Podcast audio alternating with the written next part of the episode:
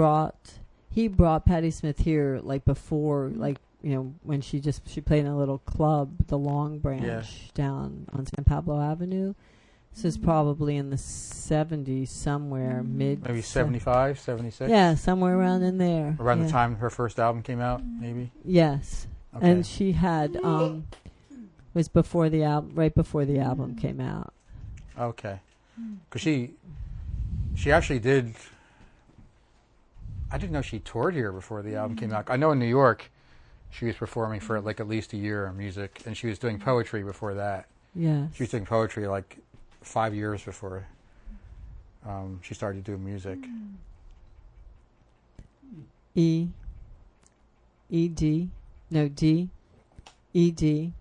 Oh, Eddie Money opened for her at the Long Branch with his brother playing guitar with him. That was the opening act.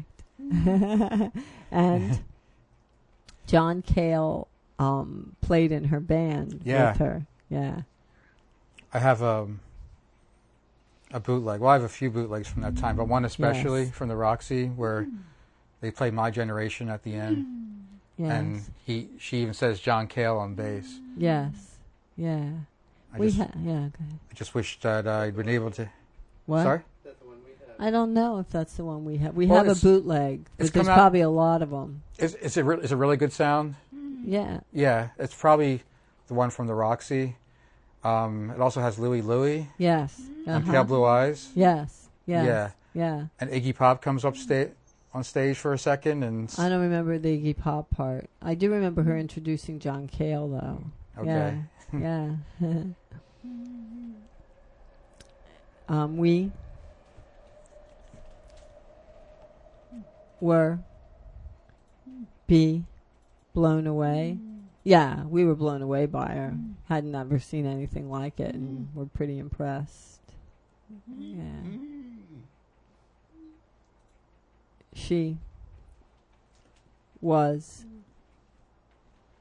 D I D O do D O down down in on the S stage? Like on, down lying on the stage. Singing lying on the stage and stuff like that which at that mm-hmm. point we had not seen that before mm-hmm. around here. Didn't Eddie Money do that? no Eddie Money didn't do that. Mm-hmm. One Ticket to Paradise. Then there this was before one one ticket to paradise Okay. yeah. Well, he's was he living in Oakland? I think he was in the east from the East so. Bay, right? Yeah, I thought he was local, right? At the point we saw him, A, C, O, P, a cop, Yeah, yeah, that's right.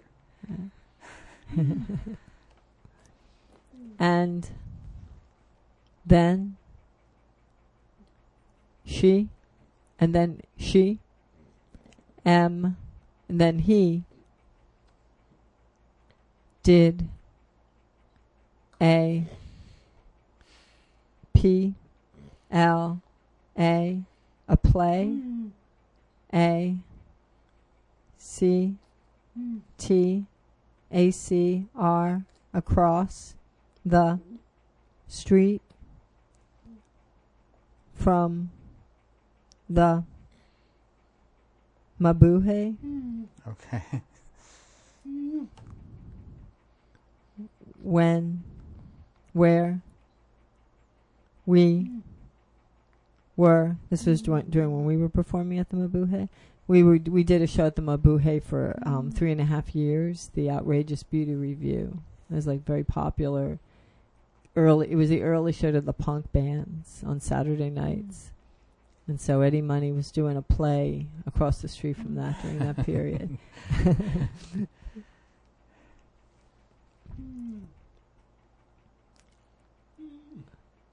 like U P U N punk. Don't. Like you punks don't. Like you punk? No. Like? Was it like? Yeah. You? Like you i? Don't. L? K l o love. Like you i don't love. P you punk. But right um i i am c o n connected to the punk mm-hmm. scene because we did that show mm-hmm. during that period when it's kind of like the heyday of the punk scene in in San Francisco from like 70 I think from 78 for three and a half years. So we opened for all the big punk bands. It's all the And you probably saw a lot of the locals, like mm-hmm. with the nuns and. right. They The all played Avengers and- the same nights we played. Yes Do you know about um, this exhibit at the San Francisco Library of photos from that time? I'm not sure that we do Um, they had, in association with that, they had all these films that Target Video made. uh-huh Uh, I don't think many, if any, were at the Mabuhay, but it was exactly those bands. yeah um, some of which I had never heard of. And uh, it was fun to look at, but the sound was uniformly terrible, uh-huh especially the vocals. That is the Mabuhay. That was pretty standard. standard sound at the Mabuhay. Yeah.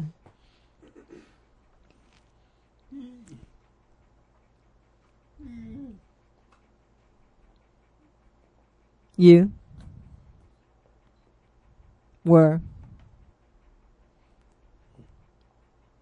in P H I Philadelphia.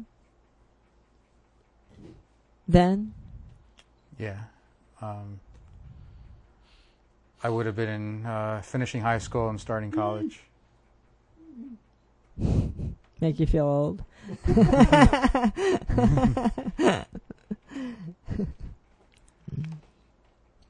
and no P U punk no punk scene in Philadelphia is that true There was a little. Do you mean as far as like bands coming through or original groups there or both? both yeah Well, some of the bands came through, but I was. It's hard for. I know it was different in the Bay Area. I heard very, very little on the radio mm-hmm. because it just very little was played. Patti Smith was played a little, but she wasn't considered like X-ray mm-hmm. Spex or something. And there was probably a little being played on college stations, but uh, even though I only lived 10 miles from the center of mm-hmm. Philadelphia, I couldn't get those stations because the signal was too weak, and then of course there was no internet. So I read about bands like even the Clash. I read about them, but I think I heard like one song before I went to college. X-Ray Spex. I mean, uh, in Trouser Press, you'd read in the fine print. Uh, You, you never heard them until I was a DJ in college radio. I never heard most of this stuff. Most, even most of the '60s stuff I write about, besides the hits, um, I didn't hear it till I got the records on my own, because radio there just wasn't much. What were you, L, I, listening to? What were you listening to? So this is like late seventies. Um, the best of the really popular '60s bands. Um, I also liked a, a lot of the '50s acts, but I mean the '60s were really what I was getting most excited about. So Like what? like um, well the Beatles I went through by the time I was 12, but then I got to all the Rolling Stones albums, and then the Doors, and then Yardbirds, Kinks, and Jefferson Airplane, Buffalo Springfield. But um, I don't know if you read like the introduction to my first book, but the first album I got where nobody I knew, knew had ever heard it, it wasn't the Velvet Underground. That was a little bit later. It was Love's Forever Changes. They never got played on the radio once that I remember, but I kept reading that this album hmm. w- it was it was showing up on all these best of lists, and it sounded like something I'd like, so I got it without hmm. anybody I know having heard it. How? How did you get it? It was a used record at Plastic Fantastic in Bryn Mawr, hmm. Pennsylvania. Hmm. If you were, I think, you know, even discounting that kids can download stuff from the internet now for free in a lot of cases, kids had less money then. It's hard. It didn't seem like we didn't have, you know, that we were disadvantaged, but you know, you had maybe five dollars or ten dollars a week to do what you wanted with, and so used record stores, which had just started up, really, they were a real advantage. I got a lot of the Stones albums used and the Kinks albums, and, and I started to find some of the more obscure things. The '69 Velvet Underground '69 Live, I got that for four dollars. That double album. But even then, you couldn't find Velvet Underground albums used, except for that the live ones. Um, the second and third albums, they, they never showed up used.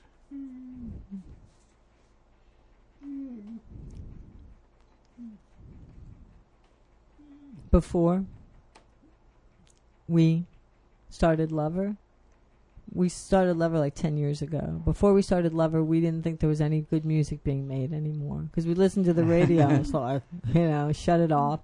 And then we started Lover, and we started getting all this stuff sent to us by bands that you know you never heard of, never play on the radio, and it's like, oh, so this is where all the good music is. It's not the stuff they play on the radio. It's just stuff people are putting out by themselves. Hmm. Hmm.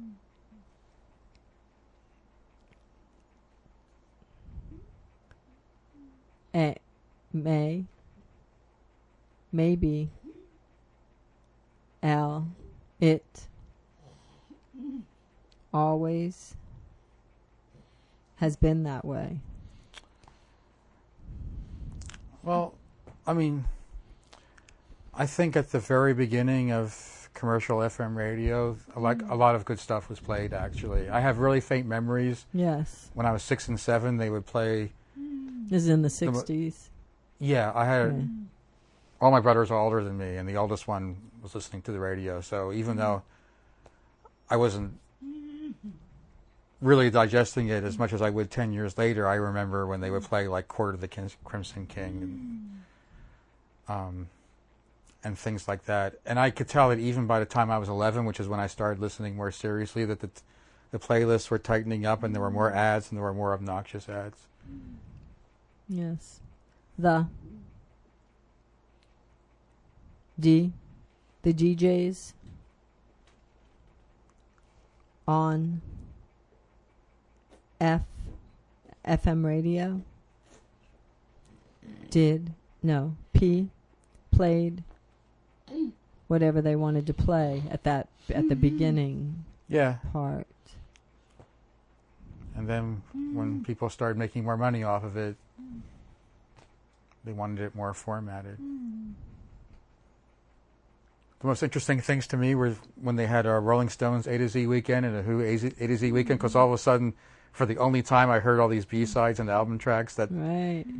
and I couldn't buy them then because a lot of them had never come out on albums, but I remembered them, and when I was hmm. able to get them, I got every one last one I could. in the 80s no in the e? Early? It's about KSAN the the best of thing? Yeah that's what we t- t- when you said that I, I remember we would we taped stuff off of the radio. So the um KSAN here in Berkeley it's like probably the mid 70s or late 70s did a um, kind of the best rock and roll, best of rock and roll. It was like a mm-hmm. weekend, a Labor Day weekend or something. Mm. and we taped the whole thing and we logged it all in. We have we still have the p- loose leaf papers with all this handwritten stuff, mm-hmm. but stuff we never ever mm-hmm. heard before. You know, just the real gems. Mm. You know, some of them were bands we knew, but songs we had never heard. And um, for years, we would use like if we wanted to use one of those songs in our shows or something, we'd have to tape it off of these old reel-to-reel tapes that we had recorded it from. like, I did. Frank did. I'm not like everybody else. The Kinks Oh, yeah. song, was- and at that time, It was just you a side. yeah, we. I mean, that was the first we ever heard of it. Like, where do you get? We didn't even know it was the Kinks for years because they didn't say who it was. Oh so no. for years we just knew, and Frank sang this song for years in our show, but we didn't know who it was. And then one day somebody said, "Oh, that Kinks song." I said, "Kinks." Thank you. Yeah. I came across that song by Total Accident. There was this tacky compilation. I don't know if you've ever seen these British albums. They're like Golden Hour of the Kinks, Golden Hour of the Searchers, and so it was another one thing that came in used for like three fifty, and it had twenty songs. Golden Hour of the Kinks, or Gold. I don't. I, it might have been Golden Hour of the Kinks Volume Two, and it's just a total random selection of tracks. And that was like right in the middle. I was like, "Well, this is really good," and I don't see it wasn't listed in any of my reference books because I usually, you- you know, Lillian Roxon's Rock Encyclopedia. It had all these tracks Yes. of Yeah. list of all the tracks of the albums, but it wasn't anywhere in there. Wow. So you had to really dig for stuff. Now these days, of course, you know the kids don't know what we had to go through. you That's know. right. now you just Google it. We had to wake up at 4 a.m. and you know go to school through the snow and stuff like that. H H E. Hey. I Well, I was in Philadelphia. You wouldn't do it here, I know. I L I I lived in G in Germany in 60s in 64 and I and the A R arm arm army radio. Armed Forces Network, Armed yes, Forces Radio. yes. J you just played. O old. Oldies? No old r a all old radio shows. F from the what is it the 40s Oh, so you heard a lot of Glenn Miller. but R A Radio Luxembourg had a show um, did R E. No. R. No. Did. E. N. G. English. L. English language. Radio. R. Eng-. English rock. They right. played a lot of English English rock because the BBC actually didn't play much then. F Friday no F T F R from one zero ten ten p.m. till one twelve midnight. Yeah, So that's how you got to hear that kind of music. and a, lot of kids in in Britain would actually listen because they couldn't hear the Yes. stuff on the BBC. Yes. It- going back to the fifties, like Paul McCartney has talked about, well, we would bring our radios under the you know to, to bed at night to listen. I I did that. Okay. yeah. A S N E A sneak uh sneak P R E preview. A sneak preview of the 60s. That was a sneak preview of the 60s. Because you probably heard a lot of British records that before they came to the states. yes. Yeah. And some of them, uh, you probably heard some that never came, like you know the pretty things and Yes. small faces.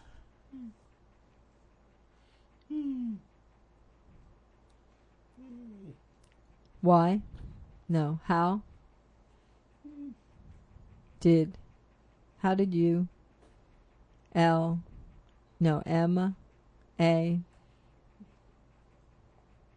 Make. Your. M. No. Make your. Make. Your. Was it your? No. Make. M. You music your L I life how did you make music your life Well, it's not everything, but as far as like you know, writing about it, and that's a big part of my living. Um, do you mean more like how I became such a big fan, or how I started writing, or both? Both. Okay. oh wait. Do you mean both? Yes.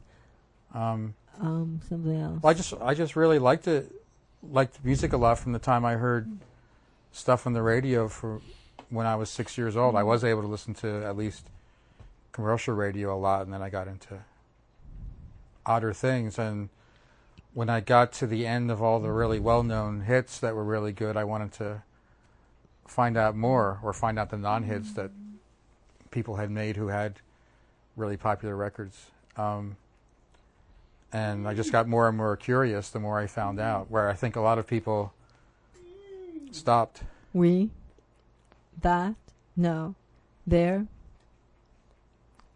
H I their hits were not the the best that of their mm. what Well, they some of them were. some groups, it's like you, you don't want to hear anything. you don't want to hear anything, other anything than besides the the hits. hits. But there, there were some groups. I mean, I could give you a lot of examples, and I know I wrote about some of them. Like, but like them, with Van Morrison, Yes. they didn't even have that big hits, but they had. Right. They only had like a couple hits in this country. But almost everything they recorded with Right. Van Morrison was really, really good, and Yes. still, hardly anybody knows about that. The Zombies, same thing. that a that album that was one of our mm. first uh, the, them that them mm. album it's a double album i think Was it them featuring Van Morrison? Mm. yes yes Okay. that was one With- of our classic records we played With with liner notes by Lester Bangs, that one? yes Okay. you should keep that even though all that stuff's been on CD because those those I don't think those liner notes have ever been reprinted like even in those two Lester Bangs anthologies wow, books. way. And I, I think it's one of the best things he ever wrote. huh And they're- really long. I don't know if you remember. It's like it was that gatefold sleeve because there were a lot of gatefold sleeves in the '70s, and like every inch was in the middle was filled with print. Um, I, bu- I brought up them because I um, I interviewed the guitarist this summer. He hasn't given many interviews, so that was really interesting. The guy who played on Gloria Right. and Yeah, Baby yeah, Please yeah. Don't Go. In Belfast, I did it. they b e b r o broke up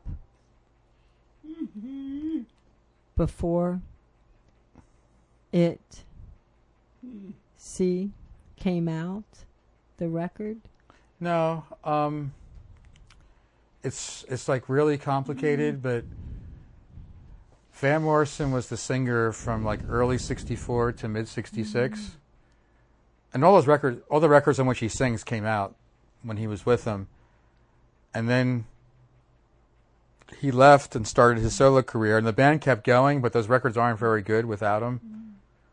Um, so the first lineup did break up in mid 65 but then they formed another lineup with him and the original bass player and some other guys So it's it's totally confusing. It's like over over two and a half years they had like a dozen lineups, Hmm. and then after Van Morrison left, they had more, but it, that's not very interesting. But when Van Morrison was there, all the records were really good.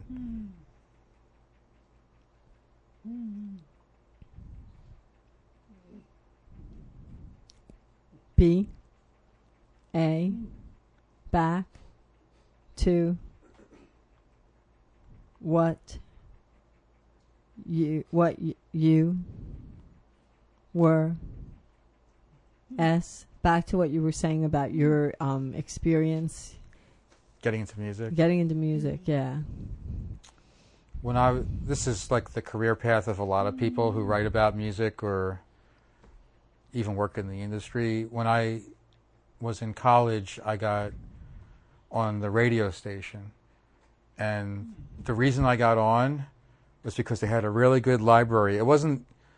I wanted to do a show, but it wasn't even so much. Oh, I'll be on the radio and I'll be able to talk, and you know, people will hear me. It's that they had like fifty thousand records and if you were on the staff, you could go in and just, if you, especially if you went in late at night, you could just take a stack and play the whole thing. And that's actually where, um, that's where I, I heard the them Here Comes the Night record, for instance. You know, with the Halloween graphics and Freak Out. It, that was out of, had been out of print a long time by 1981, which is when I started. So, um, I was on my way to developing expertise anyway, but that was a help. And then when I was finishing college, someone else in the staff said, um, "This is kind of complicated. Do I have a, any kind of time limit here?" Okay. Um, it's a two hour show two plus okay. yeah Most of this, it was an unusual college station because most of the people in the staff were not students. Most of them were older than me. They only had to get some students on because they were getting pressure from the university. what's what's um station Oh, it's uh? WXPN in Philadelphia. They were getting pressure from the University of Pennsylvania. No. to have I grew up in. Philadelphia too. Oh, really? So I'm aware of what some part? of. Just curious. Uh, um, started out in North Philadelphia, but I had some family in South Philadelphia, and then we moved to the suburbs, Montgomery County. oh, so I grew up in Bala Cynwyd, Montgomery Uh-huh. County. Yeah, yeah, yeah. Okay, I'm glad I'm here. But anyway, um, yeah. yeah, really. I talked to someone on the staff who was like the news director. It was a real job. It wasn't just a volunteer thing.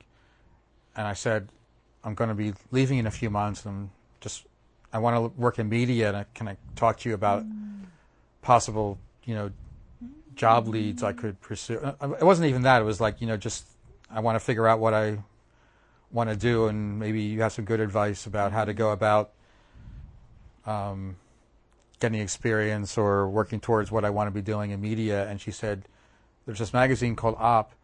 You should really look at it, and you'd probably be a good writer for it because they don't cover anything mainstream. It's all independent music." So I, I wrote for them. I didn't get paid. I, I, I wasn't like working in their office because it was in Olympia, Washington. Um, but I got experience as a published writer, and then they stopped publishing. But they said if somebody wants to keep doing a magazine that's similar, we're not going to stop them. So uh, I got a job with that magazine as the editor. It might be more impressive than it sounds because the, the full time staff was two people the publisher and the editor. But anyway, I worked there for six years, and then that gave me a lot of experience listening to all sorts of stuff and editing. I didn't. I, I was doing a lot more editing than writing. Then I traveled for a couple of years, and I wasn't doing um, much professional writing, but I started writing for the All Music Guide. And You've probably seen some of my reviews on my site or somewhere else Yes. and the people who were publishing the books of reviews that they were doing, they don't do books anymore, unfortunately, but they had these big fat books of like encyclopedias of all music Guide reviews.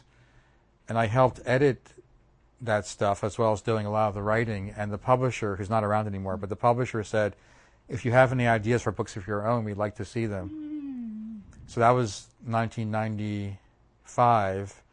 And my first book came out of that, Unknown Legends of Rock and Roll. That was 1998.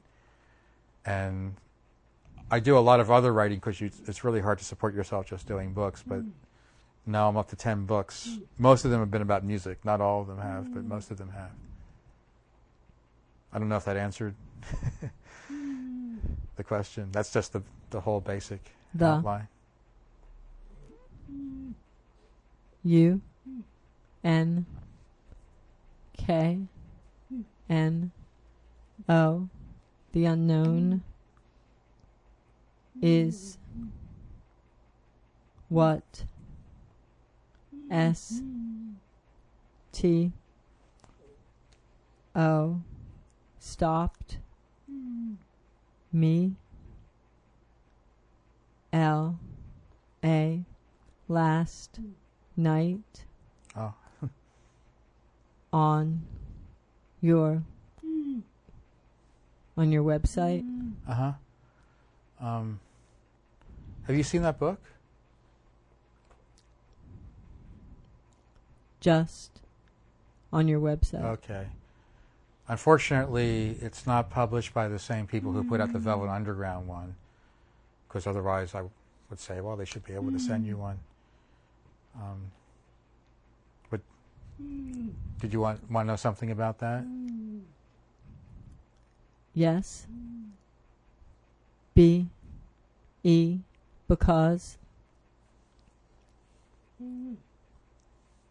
Who is in that who is in there are a am among my favorites Mm-hmm. Um, well, there are 60 people, so it would be hard to. Um, well, Love is like one of the most famous band.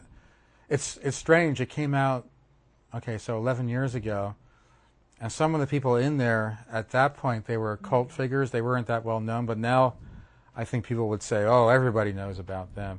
So, for instance, some of the most well-known people in there, Nick Drake and Syd Barrett, um, Love with Arthur Lee, they'd say, "Oh, they're way way too well known to be in a book like that. You should, you know, I don't want to name names. There are a lot of bands people like me to write about who I don't think are very good, and they would say you should write about this dumb band that put out, you know, these two pretty difficult albums in '68 and '72 that Y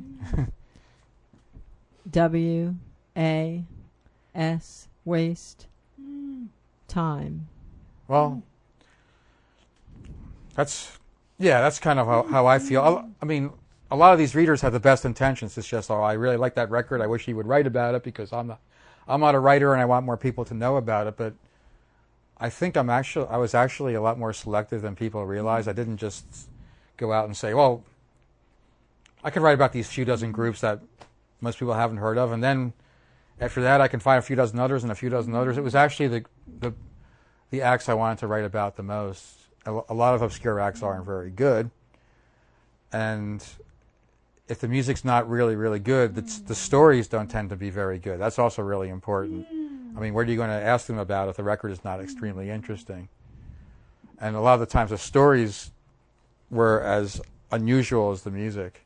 Or even if the music wasn't unusual, if it was really good, the stories were like, well, you couldn't really make this up. It's just, uh, um, Like, give us an example. the misunderstood. Have you heard them? No. Yeah, most well, a lot of people haven't. They were from California, and their music, just to generalize, um, it sounds like a lot of um, Syd Barrett's Pink Floyd, kind of meets early Jimi Hendrix and the Yardbirds. It's very interesting but um, their story was strange because they were from um, Riverside. They moved to California in 19 uh, to London in 1966 because they figured they have a better chance in the British music scene. And John Peel, the um, DJ, said you should come over because he had actually had a radio show in California and met them there. And they did a single and they did like six tracks, which are really good, but um, the lead singer was evading the draft and he got called back to be inducted, and he figured he could beat the draft, but he got inducted, and then he went AWOL for like 12 years. Wow. Um, but it, it wasn't just that, and the- rest of the band, um, they went to France because they had this shady manager who set up something for them, and, and they didn't have enough money to get back to England. So um, they got stuck on the boat, and the French authorities wouldn't let them off, and the British authorities wouldn't let them off, and they were going back and forth in the English Channel for three days, starving. Oh. And finally, they got off from Britain and they were told you've got to leave in 48 hours.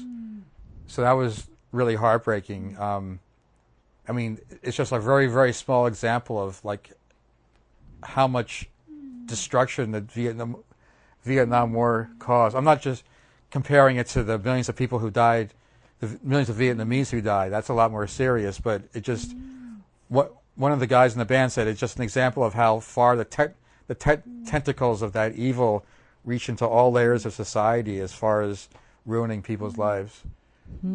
I mean, most musicians could beat the draft if they were really serious, um, had serious management pull behind them, but um, it split that band up, and that was really sad. But he's he's still that, that singer who got drafted. He eventually got amnesty, and he's he's very much alive and healthy, um, living in Thailand. I visited him there. So that's one example. Um, maybe an example you are more familiar with. You know about Skip Spence's story from Moby Grape? It. Um, they. Don't. Oh, the audience. Tell the audience. Ah.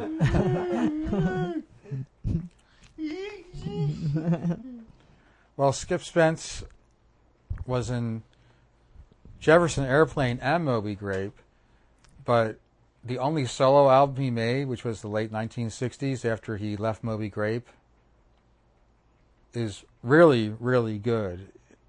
Acid Folk is a label that's being kind of bandied out about a lot more these days, and I think that's like the greatest acid folk album. It really is strange, but it has a very down to earth folk feel, folk blues feel at the same time.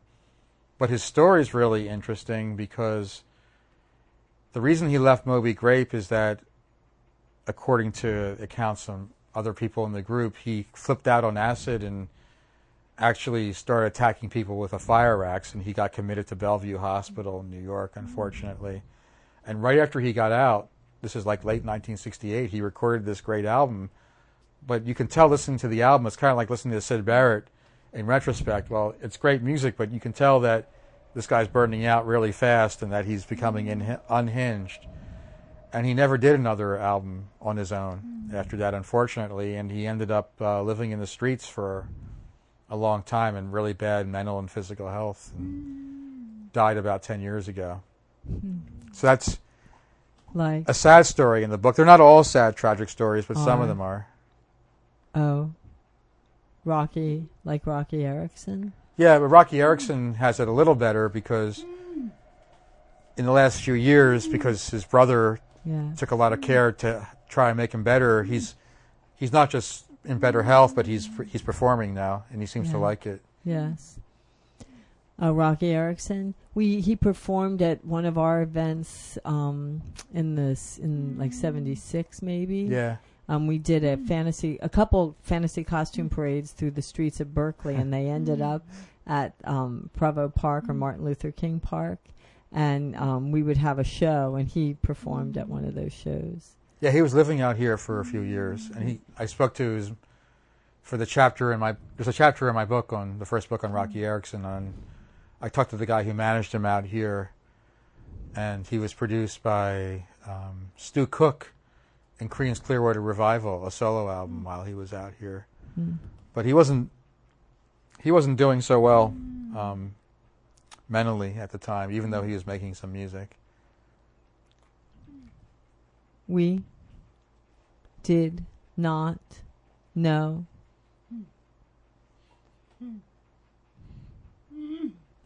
who he was. I mean, when we booked him, we weren't that familiar with him. You know, we just, you know, he was here and he was available and we booked him. It was years later when we went, oh my God, that's the guy that played at our, at our show. Uh, You hadn't heard the 13th floor elevators? I hadn't. Um, I had, but who knew the name of who was in the band? You didn't know Yeah. him from that band. Yeah. And I mean, he's another story. It's like when I first heard the 13th floor elevators, I would have never thought, well, there's going to be this worldwide cult surrounding Roky Erickson, and he's going to get national attention for comeback. And now there's a whole book about the 13th mm-hmm. floor elevators, and there's a big box set. Um, but even 11 years ago, when he was a chapter in my book, I would have never have thought that mm. he would become as well known as he is. Mm. So it's kind of an example of how some of the people I write about, well, I think all of them, but it's varying degrees. If they're not really successful the first time around, but the music's really good, it will find its audience. Mm. It's just going to take 30 or 40 years sometimes. Right. I mean, Nick Drake's a very extreme example.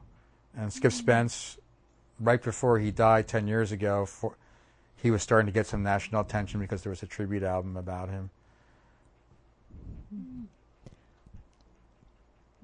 You? No. Is there any F R E D Fred Neil C D's Oh yeah, I wrote liner notes for one of them. Um, so okay, so I'm not the most objective guy about this, but I think even if it's not in print, you can still find it used. It's called "The Many Sides of Fred Neil." So it's a double CD, and it has everything he did for Capitol Records, and the stuff he did for Elektra Records. That's all in print. I think everything that he, you know, he only has like f- about four albums worth of material. I think everything is in print now. We K keep R E A reading about his influence on other people, but have not. We do actually have Mikey have just many said sides. we have the many sides. We did we did end up finding that one. Yeah. Yeah. Yeah. So um, that has his best known songs because you've definitely heard at least one of his songs, Everybody's Talking, which was a huge hit for Nilsson. And the Dolphins, Tim Buckley did that, and some other people have done that. yes. Um, T I Tim Buckley is a other one that I you just discovered. Mm-hmm. Frank just discovered Tim Buckley. Okay. Yeah. so, do you know that? I'm not trying to promote myself too much, but you know that there are chapters about Fred Neil and Tim Buckley in the Urban Spacemen and Wayfaring Strangers book? yes. Okay. They that mm-hmm. is why you're bringing them up. yes. Mm. Yeah. Mm. How? Why? Are not they be mm. e better known Hmm. Oh, well, Fred Neil, he was really not of the temperament that was suited for success in the music business, especially as far as promoting himself, because he barely played live at all except when he was starting out in the New York clubs. He never toured. And if he was a prolific songwriter after his first couple albums, I mean, he, he didn't actually record a mm-hmm. lot. So he was, and some people have said he had some pretty bad drug problems too. I think that if people had heard the records, they would have But- appreciated him. But A. A lot of musicians had bad b- drug problems. yeah, and a lot of them were, were more were more successful. Yeah. He was a little too early because um, he wasn't a hit singles oriented artist. He would have been a good albums artist, but the albums that he was doing came out in 65, 66, 67, and that was before singer songwriters had become a big thing. You know, the producer Joe Boyd, he kind of made a valid point that might apply to someone like Fred Neil when I interviewed him about Nick Drake. He said, um, in the United States, Leonard Cohen could become successful because he didn't make hit singles, but his albums got a lot of FM airplay, and he could tour off of that and make a living off that. But in Britain, we didn't have that. There wasn't enough airtime um, for music in general, but certainly not for that kind of music. And Nick Drake couldn't get that kind of exposure in England because Fred Neil was like two or three years before Leonard Cohen came out. He didn't have the FM radio vehicle for getting those albums played that he might have had if that FM radio structure was in place just three years before that. That's part of the reason. But Tim Buckley, it's different because he he did do a lot of albums, and he did tour, um, and he was around when FM radio took off. I think. I'm sorry. And I am V. Very. U. N. I. Unique. And you are very. Oh, and he is very unique. Yeah. But I think with him, part of the situation was he kept changing very quickly and very constantly. And I mean, even though Leonard Cohen stuff's not terribly commercial, from album to album, the style is pretty similar. I mean, yeah, he recorded in Nashville and did some more country oriented mm-hmm. stuff, but it wasn't that much different mm-hmm. from his other stuff. But Tim Buckley went from like folk rock to mm. avant garde to jazz. That one album he did that. Uh, Lorca? uh, yeah. Okay. Yeah. We Yeah. like that a lot, but it's yeah. But that was never going to sell. Like, Right. it's, it's, to, today, it still wouldn't. If some re- moderately popular group put out an album like that, it wouldn't happen. And Star Sailor was also. Some of the songs on that are fairly normal, but um, others. I mean, the way I wrote about it, he sings like his liver's being ripped out slowly. W H which it was no which is which is why I like him. Okay. yeah. Well, when I interviewed the guy who was his most frequent songwriting collaborator, he said, like, you know, from a distance, we admire that because it seems so mm-hmm. adventurous. But when it's happening, especially then, 40 years ago, 35 years ago, and you're trying to build an audience without having had a hit record first, like, say, David Bowie did mm-hmm. before he did Low, then people aren't going to follow you. They're, they'll run out of mm-hmm. patience or they're not going to stick with you. I mean, to, to give the David Bowie example, he changed styles a lot. But once he had that really big break, breakthrough with Ziggy Stardust, roughly speaking, people were more willing to be patient and investigate if he went into soul music and then he went into the ambient stuff on low than they would have if he was a new artist or he was a cult artist who didn't have that stardom behind him. Hmm. Hmm.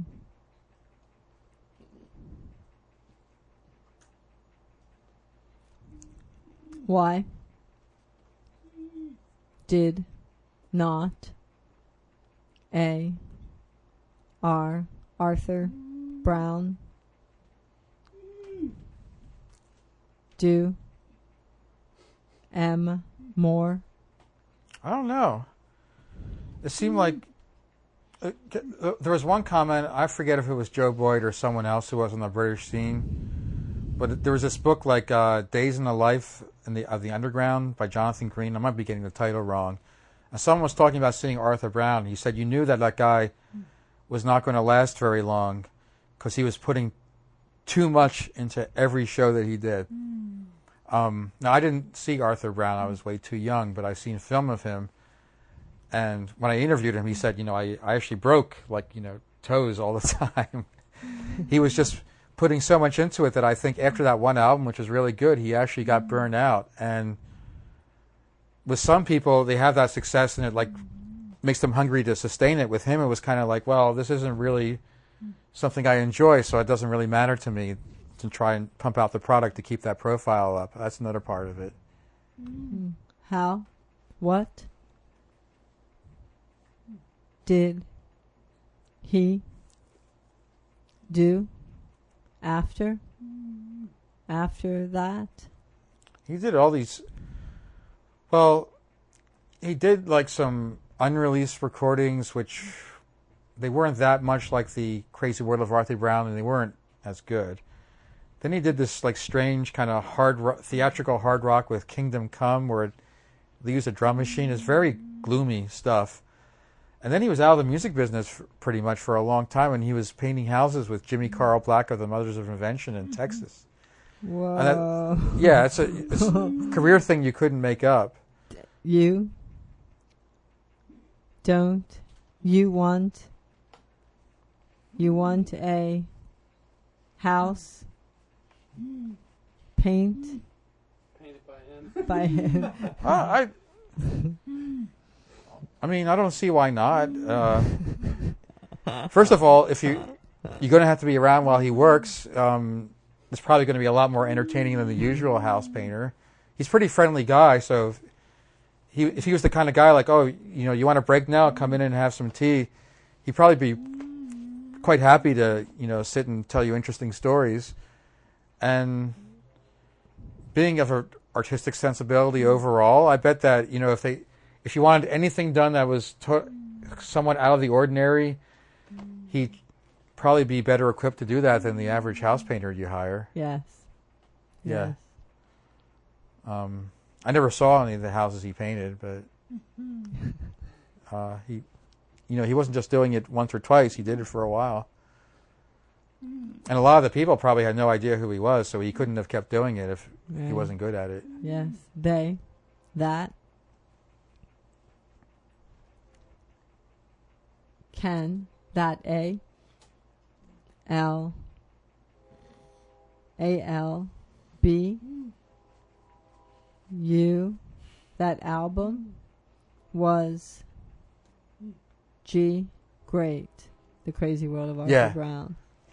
It's another good example of someone people think of as a one, a one-shot artist, but that album is really strong the whole way through. I H E A heard it for the first time. Y E A years L A later after I did F I fire. Yeah, after, you had been doing fire. after you did. Fi- mean after you had been performing? Is that what you mean? Frank performed Oh, you, you that did, in his you show, You did fire. Okay, before he had heard the album. but that that's a there aren't many careers comparable to Arthur Brown because that album did really well too. It's kind of like mm. he had this num- number two hit single, like "Hey Jude" was number one and this was number two, mm. and that album made the top ten. And usually, you know, even if you don't do records that's successful after that, you could ride off of that for three or four more albums that are fairly popular. But it just stopped for him commercially anyway. He and he didn't even put out anything else as an album with the Crazy World of Arthur Brown. May. Maybe. F. I. R. Fire. was one T R E A reason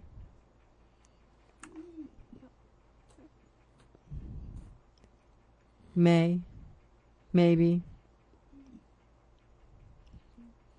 P people T thought he was a N I N O novelty Yeah.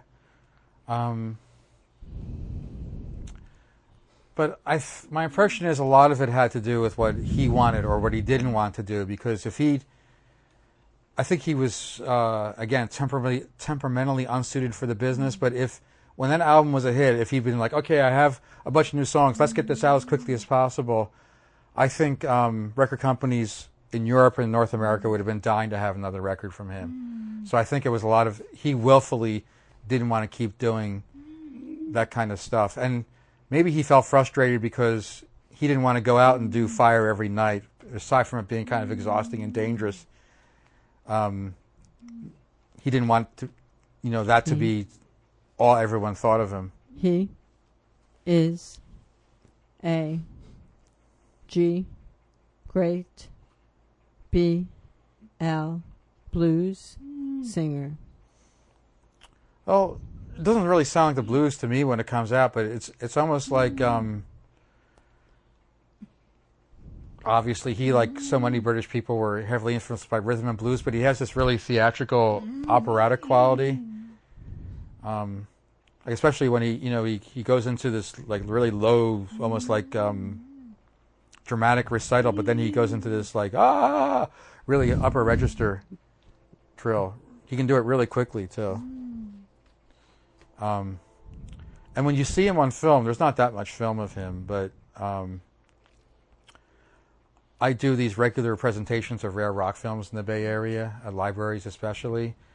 And the two clips I have, they always get this, you know, overwhelming reaction. Also, Alice Cooper stole a lot of his act from Arthur Brown, Hmm. and he wasn't nearly as good a musician. do you have V I video of what you do in libraries? No, I don't. And part of the reason is over the internet, if you have a film of a film and that sound, it's not going to come out too well. I don't think it's going to be too representative. I can talk about it if you want, but I don't have um, like video or podcast or any hmm. or that kind of stuff. Hmm. How? About? Of? No for? P? U? B? L? I? Public? A? C? Access? Oh, TV Hmm. um, I don't have any.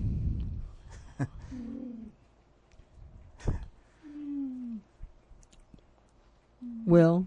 No. Would? You? Hmm. Want? To? Would you want to do something put together something to play on public access TV No, sorry. uh, oh, sorry about that. part of the, part of the attraction of doing these events is that a lot of this stuff can be seen on YouTube these days, but when you have a big screen, first of all, the quality's better, but also um, if a bunch of pe- people see it together, that kind of adds to the experience instead of just dialing it up on the computer. G T A talk about.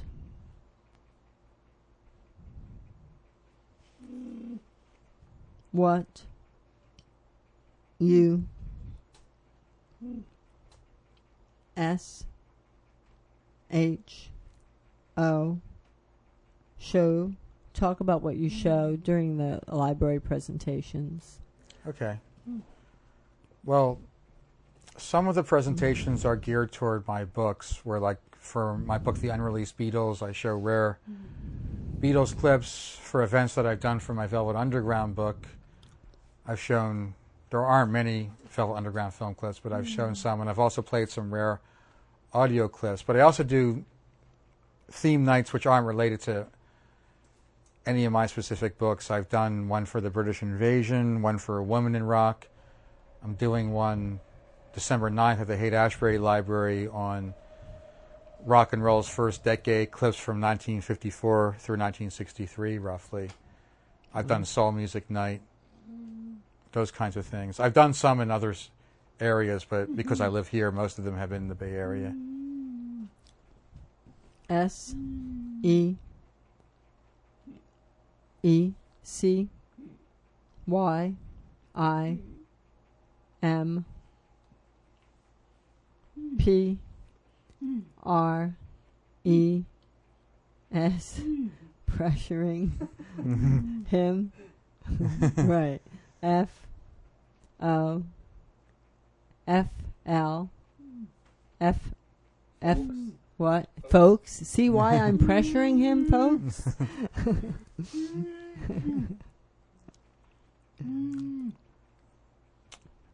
Um, we could turn it off for a second.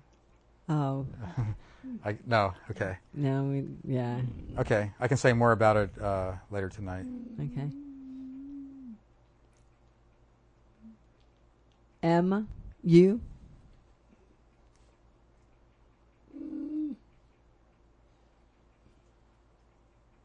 I I was L I listening to A W no to A E A early B Beatles Mm. S L S L no S O song. And I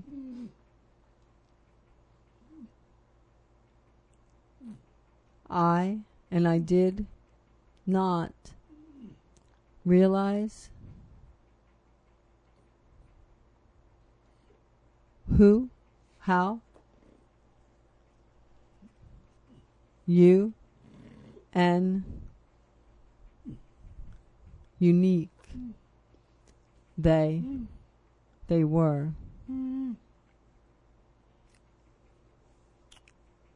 Well, which song was it? Maybe I can say more about it.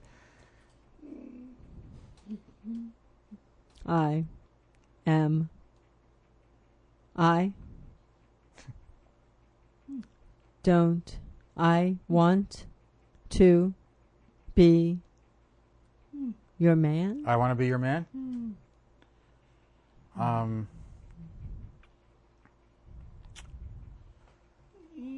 well, there's a, a whole show about the Beatles as far as how unique hmm. they were. Can I say something about what I wrote about them? Hmm. Yes. Okay. I did a whole book on the unreleased Beatles, and something that I try to do in all my writing either write about stuff that's not so well known because it deserves to get written about if it's really interesting, and so much rock writing is about the superstars. But if I write about the superstars, I want to write about some aspect of the group which isn't covered very much. So, in this 400 page book, The Unreleased Beatles, that came out three years ago, I covered only the recordings they made which haven't come out. And it's a measure of how good the group were that even though you would never put what their the material they didn't release on par with the official albums that everyone's very familiar with, even those hmm. records, a lot, even those recordings, a lot of them are really good. And even if they're not really good, they tell you a lot about the band that you're not going to find out about through official sources. Now, I want to be your man. I don't have too much of a story behind that because there's no like radically unre- different unreleased version. But a lot of people in the United States still don't know that it was the second Rolling Stones single. Did you hear Wow. that when you were in Germany? Because you you you, would- you would Wow. have never heard it here. Wow, way. Um, this was late '63, and I think they already knew that um, they wanted to use it for themselves too. But their manager at the time, Andrew Oldham, just came. He knew them already, but he just came across them in London by chance, and he said, "We really need a second single, the Rolling Stones, because the Rolling Stones weren't writing their own songs then. Do you have anything that might be good for them? Because some songs the Beatles wrote but didn't record, they gave to other people." And they said, "Well, yeah, we might." So he said, "Well, let's come along to where they're like rehearsing or or playing now." And um, they ran through it for them, and the Rolling Stones said, "Yeah, um, that sounds like it could be really good, but it's not finished yet." And John and Paul said, "Well, just give us a few minutes," and they went, you know, into the, into a corner or something, and they came back in like ten or fifteen minutes and said, "Okay, well, here it is." and the Rolling Stones version is really good. I like the Beatles version a lot, but the Rolling Stones version is really good. It has this swooping slide guitar. Wow. And also, they said that even beyond giving them a fairly big British hit single, it was an example to them like, well, if they can write a song like that that quickly, we, we could write something because they weren't writing anything then. wow. And it, it took them like a year and a half, but then they started to write hit songs for themselves. So that's my I want to be your man story. Yeah. wow. And your B, your book, S, your books are C, H, U, Chuck, and Chuck full of stories like that. Yeah. Yeah. Um, I'm trying to think of another. Is there another Beatles story that would be on par um, The with that? the B. Beatles. G. O. Got. M. O. More. E. N. Energy. On. To. Onto a record. Got more energy onto a record. You mean than anyone else? Um, I kind of agree with that, especially in the early days. Um, some people don't value the Beatles' early stuff too highly. I think that they were. There aren't many groups you could say this about. They maintained a really, really high standard throughout their career, even though the music kept changing. Mm. Well, here's one aspect of their unreleased music where their energy comes through a lot. Their BBC recordings that they did for British radio, even though two CDs have come out, there are about eight more CDs worth which haven't. Most of that stuff is just different versions of songs from their records. But still, it's just amazing. I mean, they're usually not playing before an audience, but there's mm-hmm. such immediacy to um, to even those recordings where at the time they weren't thinking, well, people are going to be listening to this 40 or 45 years from now. They were just doing it because they mm. were booked on the radio and it was a way to get heard on the BBC. Mm-hmm. But even in that situation, it's like they put 110% into virtually everything.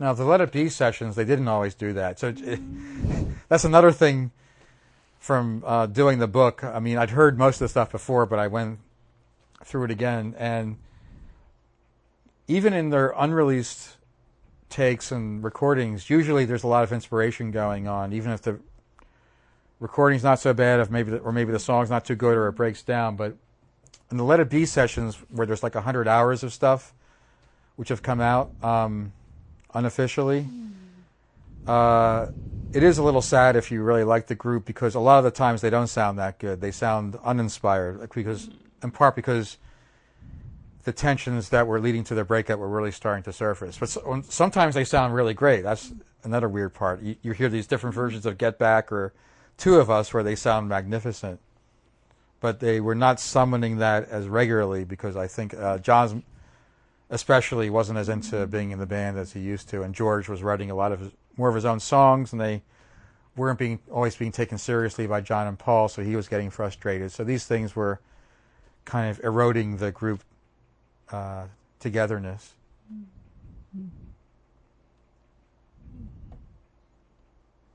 How are, how do, how do you, P, I, pick, A, B, book, to, do? It depends not just on what I want to do the most, but what publishers want, because there are still some ideas where I'd like to do them eventually, and hopefully I might, but especially if the subject's considered pretty uncommercial. Like, like what? I can't say because some of these ideas are still are still being uh, considered. But say I, I mean, here's an example because I know I'm not going to do this book. No offense against the band. I did a chapter on them in my first book. Say I wanted to do a book on Red Crayola, kind of contemporaries of the 13th floor mm-hmm. elevators, and the leader Mayo Thompson is still putting out mm-hmm. records as leader of Red Crayola. It would probably make for a pretty interesting story, fairly interesting book. No one, well, don't want to offend Mayo Thompson. Very unlikely that a sizable publisher would give the go ahead for a book like that because it's just not going to be considered commercial. They say, hey, you know, not that many people have ever bought even a one Red Crayola record. Who's going to buy a whole book about them? So that's an unfortunate reality. And I don't want to pick on Red Crayola. There are ideas for books I've had of artists which are considerably bigger than Red Crayola where it's been turned down. Um, it's not maybe as easy as some people think to get a book published about um, a cult act or an act which is really interesting but not a huge seller. Um, and even sometimes, if a publisher wants to do it, they're not going to be big enough to pay a writer who's a full time professional writer like I am enough to make it worthwhile. I mean, as much as I like certain artists, I can't uh, lose a ton of money doing a book on them. So these are all things I have to juggle. But every music book I've done, I have, whether it's been the publisher's idea or my idea or a combination where we've talked about it, I've really wanted to do the book. It hasn't just been, well, we need a book about the Velvet Underground. Can you do that? I really want to do a, book about him, and not just any old book, but the most definitive book that I that I could. It is O V overwhelming. That's a compliment, right? yes, he means it as a compliment. yeah. Just the amount of work that went into it, all the details Thanks. that you have. But if I'm going to do any book, but especially a book like this, which is kind of like trying to write about everything interesting and important that happened to them, not just even a straight narrative, I th- there are a couple things. First of all, for the for the readers, I think I really wanted to do the best job possible, and not just like, well, this will be good enough. or rehash stuff that's already been published about them. But as a big fan of the group, it was more interesting to me the more work that I put into it. It's unfortunate that it takes so many hours to get at that stuff, but that's the only way to get at it. There are How long did it take you to do that? now for any book that's difficult to answer because the nature of at least the writing I do is that I always have to be doing more than one project at once, sometimes more than one book at once, but also I need to be doing some non-book work, writing work like liner notes and reviews and articles or um, whatever, so that I can support myself. So it's not like I get a book deal and then I work 40 hours a week on that book until it's done. I'm always doing other things, and some weeks I'll work on it 60 hours, and some I work on it two hours. But say I was working 40, 50 hour weeks on only that book, I think it would have been, it would have added up to between six months and a year. I, I can't say how much between. But from the time I started it to the time I sent the manuscript in was a year and a half. That S E E seems fast for what the book is. Yeah. Yeah, well, I agree. If I can be immodest, I'm a very fast typist, and a, a- a story about that. Um, I did a lot of first-hand interviews for the book. That's actually what takes a lot of time. I think a lot of people outside the process of writing nonfiction, not through any fault of their own, they don't have the most accurate I- idea of what's involved. It's not like, oh, I'm doing a book, so I'm just going to sit down and write till it's finished. A lot of the work, at least for the books that I do, is the research, and a lot of that research is trying to get first-hand interviews with people who are mm-hmm. still around. I did about a hundred for the Velvet Underground book, but anyway, one of the people I interviewed was Sterling Morrison's wife. Sterling Morrison died in 1995, and Sterling Morrison was actually working on a book about the Velvet Underground before he died. And I mm-hmm. asked her about that, and he, she said, "Oh, it didn't get very far, so it's never going to be published." And maybe 15 months later, no, it was only about a year actually after I interviewed her, I sent her the finished book. And she wrote back, You're a lot faster than Sterling was. So uh, even though Sterling Morrison, I'm sure he had the ability to write it because he was actually, a, he got a PhD in literature and taught uh, college for a long time. The rate at which people work is quite variable. I don't ever work quickly at the expense of the quality, but fortunately, I'm able to work pretty quickly. It's a necessity. If you're going to be a full time self employed writer, as I am, it's a necessity to be able to work that fast just to be able to support yourself.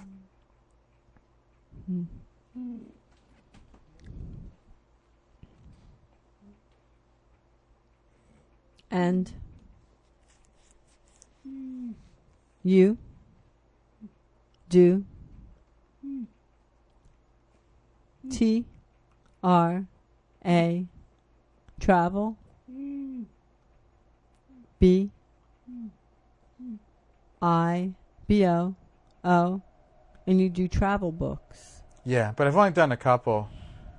There's a series, it's based in London, but it's distributed here too, called The Rough Guides, and they kind of do independent travel things.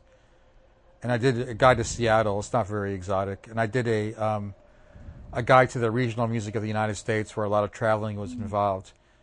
Now, if someone has a romantic idea about travel writing, and I don't regret doing that experience, but it's not that romantic a situation because you don't get a ton of money. It's not like they say, "Oh, here's a lot of money. Go to Switzerland or Thailand until you've got and travel around, stay at all these hotels until you have all the stuff you need for the book. It's kind of like you get a fairly limited advance, and you've got to really squeeze to make that even cover your basic expenses. And a lot of the work is very interesting. A lot of it is very uh, mundane because you have to check on things like hotel prices and train timetables and stuff like that. So even though I enjoyed doing the Seattle book, it's too much work for too little reimbursement. and T R A travel B travel books get old fast. yeah, but you can you know you can revise them every two and three years to keep them current. But sure, as opposed to a music book Right. where you might find out everyone's always going to find out more stuff after a book comes out about a certain artist or style but if it's a good book you'll be able to pick it up you know as long as you live and get something out of it you know even since the velvet underground book came out i appreciate that you like the thoroughness of what i did but about 15 people have contacted me since it came out who i didn't find or i didn't know had interesting information and I could add already stuff from those 15 people. What those 15 people have told me. Not. It can range from stuff stuff from as um, slight as oh I saw them in 1969. I have an interesting story. Or one guy who says, who I who just contacted me, who said I have all these interview tapes and music tapes of Lou Reed right after he left the Velvet Underground that no one else has heard. Whoa. Oh, well, not like 20 of them, but you know enough to have made that part of the book more interesting and deeper, even though it was interesting as it was. We W walked out on a Lou Reed concert. Oh, what year was it? It was in Berkeley. Um, it was probably in the somewhere between seventy five and eighty in that Uh-huh. period, and I was in a S E A seat. Oh, is that right? We had put you in a chair, so we uh, we caused a lot of commotion to lift Frank out of the seat, put him in his wheelchair, and leave. So it was like loud of us to leave. It was at the Berkeley, um, at Berkeley High, that Berkeley Community Yeah. Theater. Yeah. B. Because, well, I think we didn't we didn't know enough about him you know, in like, you know, in a wide way. And we knew like some, a little bit about him and we had expectations of that person. And then we found this other guy that we didn't really know and we weren't, I guess, feeling very experimental. Hmm. so we left. Well, he's a very erratic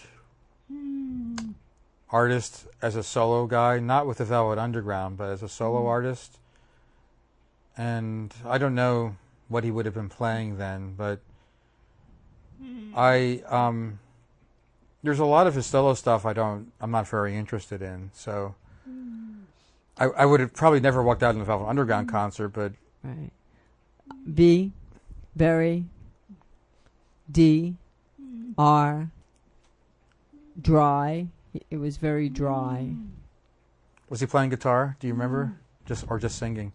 Yes, I think he was playing guitar, and it wasn't. It wasn't like the big stuff. It was. So I remember dry and kind of like, you know, flat or something. It just there wasn't like a whole lot. A. R T. It was artsy, very artsy. Oh, okay. Yeah. Hmm. I. What I am. I was. G. O. Going. To. C. Going to C. No, going to S. F. San Francisco. A. R. T. Art. Institute. Yeah. S. So. I. But I think this was before it was. This was before the Art Institute. I think. I thought it was before the Art Institute. Well, when was the Art Institute years? The Art Institute was, I think, eighty-two, maybe Hmm. eighty-two for two years, somewhere around there. Okay. Maybe eighty-three. I did not. What about the Art Institute? Fit. The Art Institute was um, a total fiasco.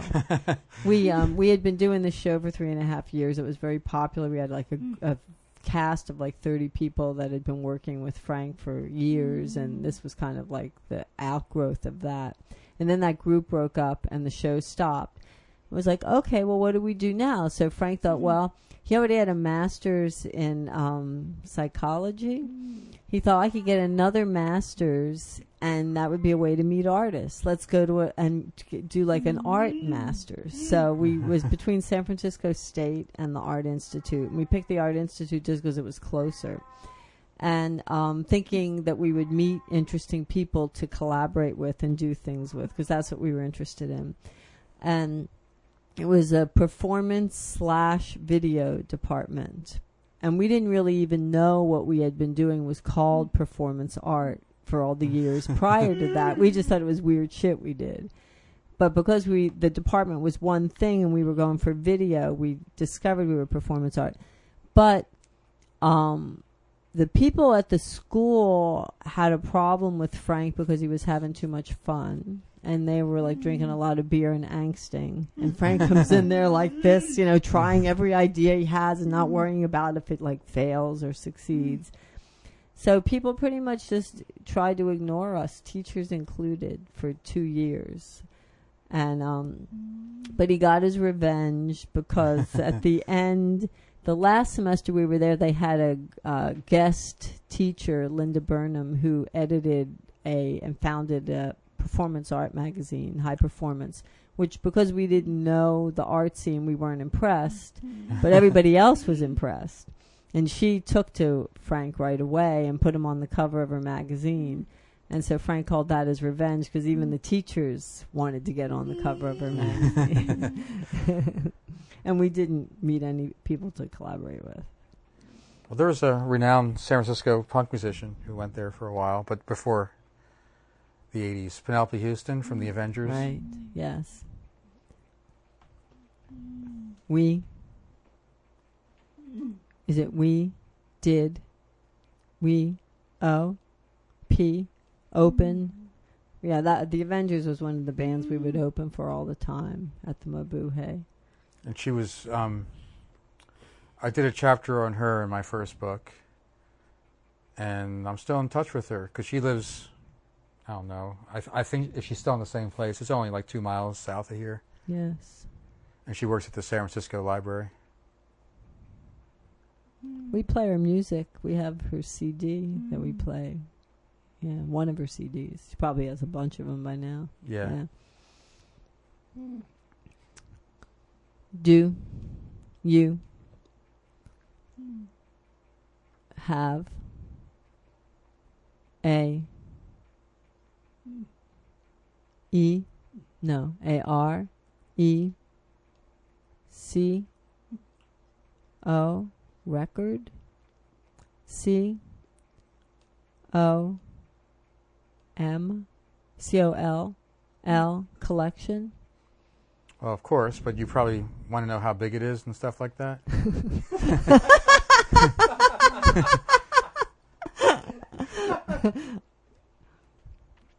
in I N C I in inches. In Oh. inches. No, I don't. I don't. you know, s- some people involved in music like I am, they have this like methodical approach to their collection. Like every time I get it, I, you know, put it in a database or put an index card attached to it. I file it in a certain way, and I'm not fussy. I file them alphabetically, mm-hmm. which just so I can find them. Mm-hmm. But I, my estimate is, and I, I don't count mm-hmm. how many I have. I have, I think about 1,200 or 1,300 LPs, but I, I think I have like seven or 8,000 CDs. And I've a bunch of stuff on tape. It's our cat, Kitty.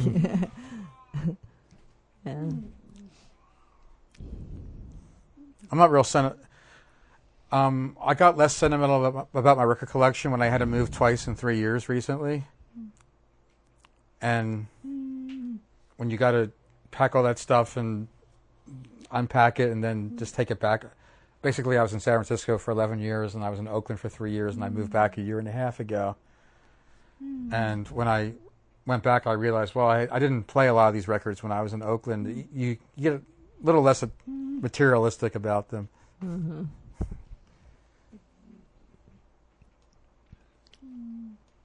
It, no. We get. Oh, you're getting ready to hit him up first. um, we have um, we have gotten record collections from various people over the years, and, and by get meaning that um, we would they would give us their records in installments that Mikey would then digitize.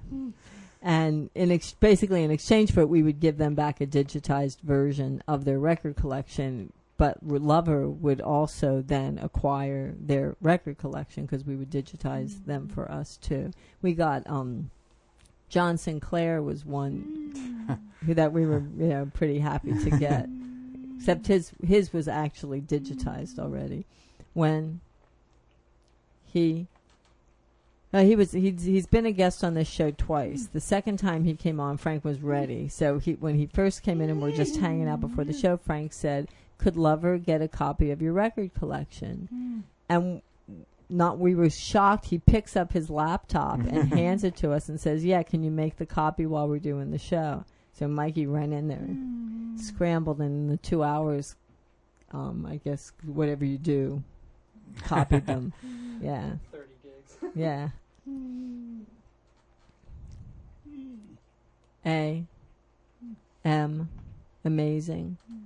His his collection in particular mm-hmm. was amazing because it was unique. It was stuff we hadn't heard before. He I guess he lived in New Orleans for a while, so he had a lot of This is, well, he had a lot I saw a documentary on him. He he lived there for a long time. Mm-hmm. He might have moved recently. He's in Holland now. He lives Yeah. in Amsterdam.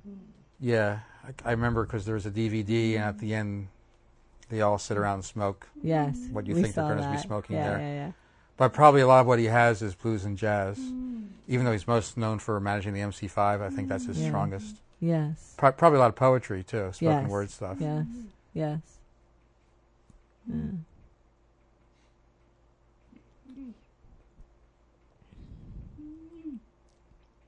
Do. Do you mm-hmm. like? No, do you ever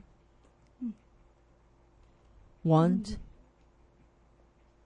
to do a R radio show again? You mean like I did when I was in college? Mm-hmm. Yes. This is going to sound terrible, but it's honest. I'd have to get paid to do it because I'd really enjoy doing it, but my resources are just kind of strained as far as trying to make a living as a writer. And if I'm going to take on more stuff that's about music, although I, this is not a knock against uh, public and community radio stations where they're mostly volunteer.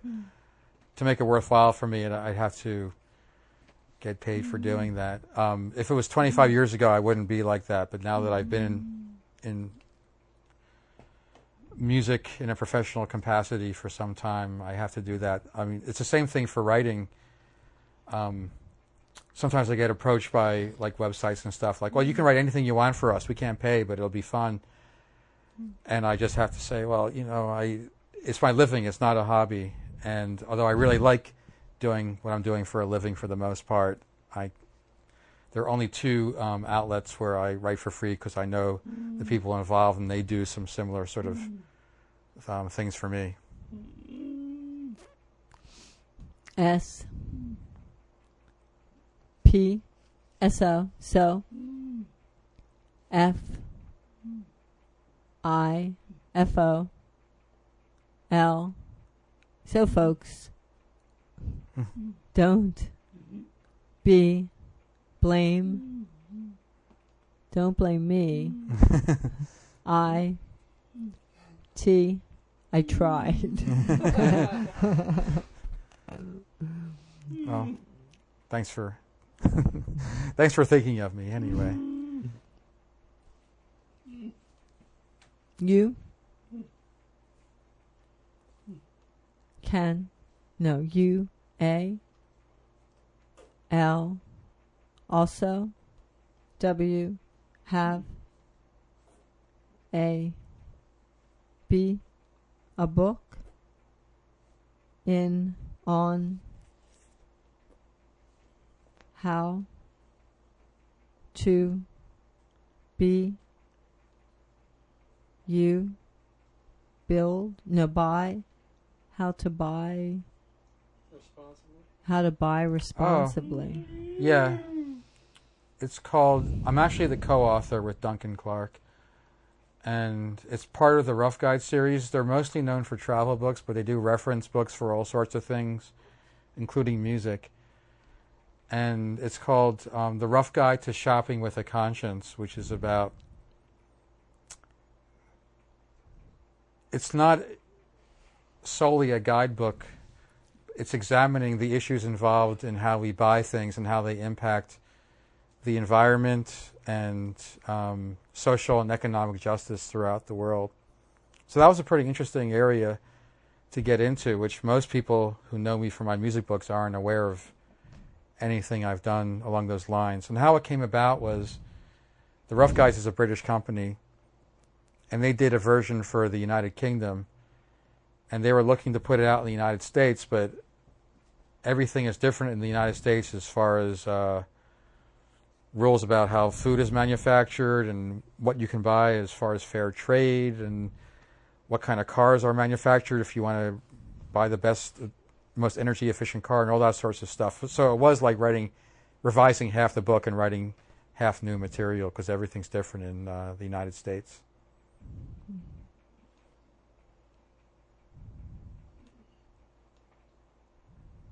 is T R O U. Rough. Rough guides.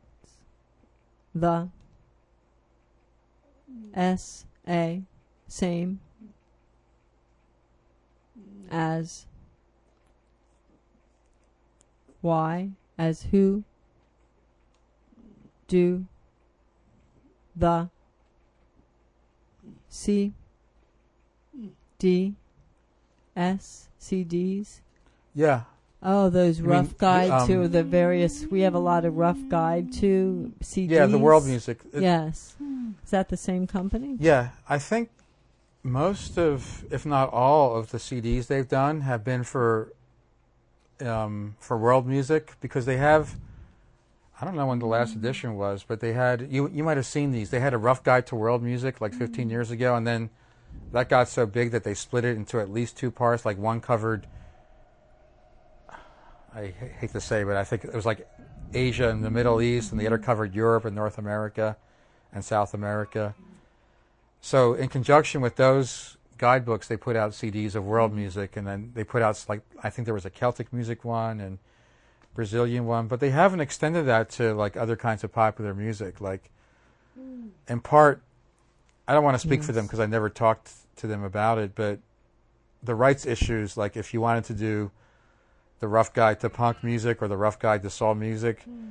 that stuff has so much more commercial exploitative value for the hmm. music media that I think that would be hard hmm. just like say, okay, well, we'll have uh, the soul music thing, we'll have a Marvin Gaye track and a Stevie Wonder track and a James Brown one and Aretha Franklin. And even the very biggest labels have a hard time mm-hmm. cross licensing that stuff.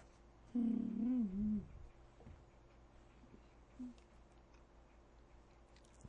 We? K. E. Keep mm-hmm. getting them. We get them from um, Captain Fred, right? Yeah, one of our DJs. He's involved in Berkeley's um, public access, not public access, Berkeley Liberation Yeah. Radio. He um, he puts out a list periodically of like his top the records that he used. Top 40 month or whatever. and then because he supports Lover, we can just pick what we like from that, and he'll send us copies. So that's where we get a lot of them from him. All right, cool. Yeah. Do. You. Do. R. E. S. T. E. R restaurant? Do you do restaurant? I did do a at Fellini. I I did a Beatle rare Beatles event, but uh, in your M U music review no in your music T R A travels B O O books in your music travel book yeah, um, what about that? You're asking. You're asking. Did he do? Do? You? I? N? Include Include? Restaurants? um, no, um, the the book is out of print now, but I mm. can. It's still in some libraries. It's called The Rough Guide to Music USA, mm. and some people think it's a travel book, mm. and I. It's hard to describe, but I'd say 85 to 90 percent of it is a music history book. It was kind of a misapprehension. I cover 20 regions of the United States and write about how the music in each region evolved, like New Orleans, Memphis, New York, Los Angeles, San Francisco, Seattle. Those were some of the regions. And have small reviews of some CDs that are the most essential. This part isn't very useful now because the book is 10 years old, but I had little reviews of um, record stores and clubs and local papers, which of mm-hmm. course change all the time, but especially with record stores and local papers, a lot of them are going out of business. Mm-hmm. A lot of the clubs are still there, some of them aren't. Mm. That was the travel aspect. Mm. And there'd be a little travel aspect in that, like, you know, there might be a sidebar about the Rock and Roll Hall of mm. Fame or um, the Sun Record Studio that you can still visit. But it was actually mostly a, a history book even though it only goes up to the 1990s because there was only that one edition, that stuff is still valid. And there have been more CD reissues since then, but that stuff is still actually valid if anyone wanted to get that from the library. It, it did, and you can find it used online, but it did go out of print.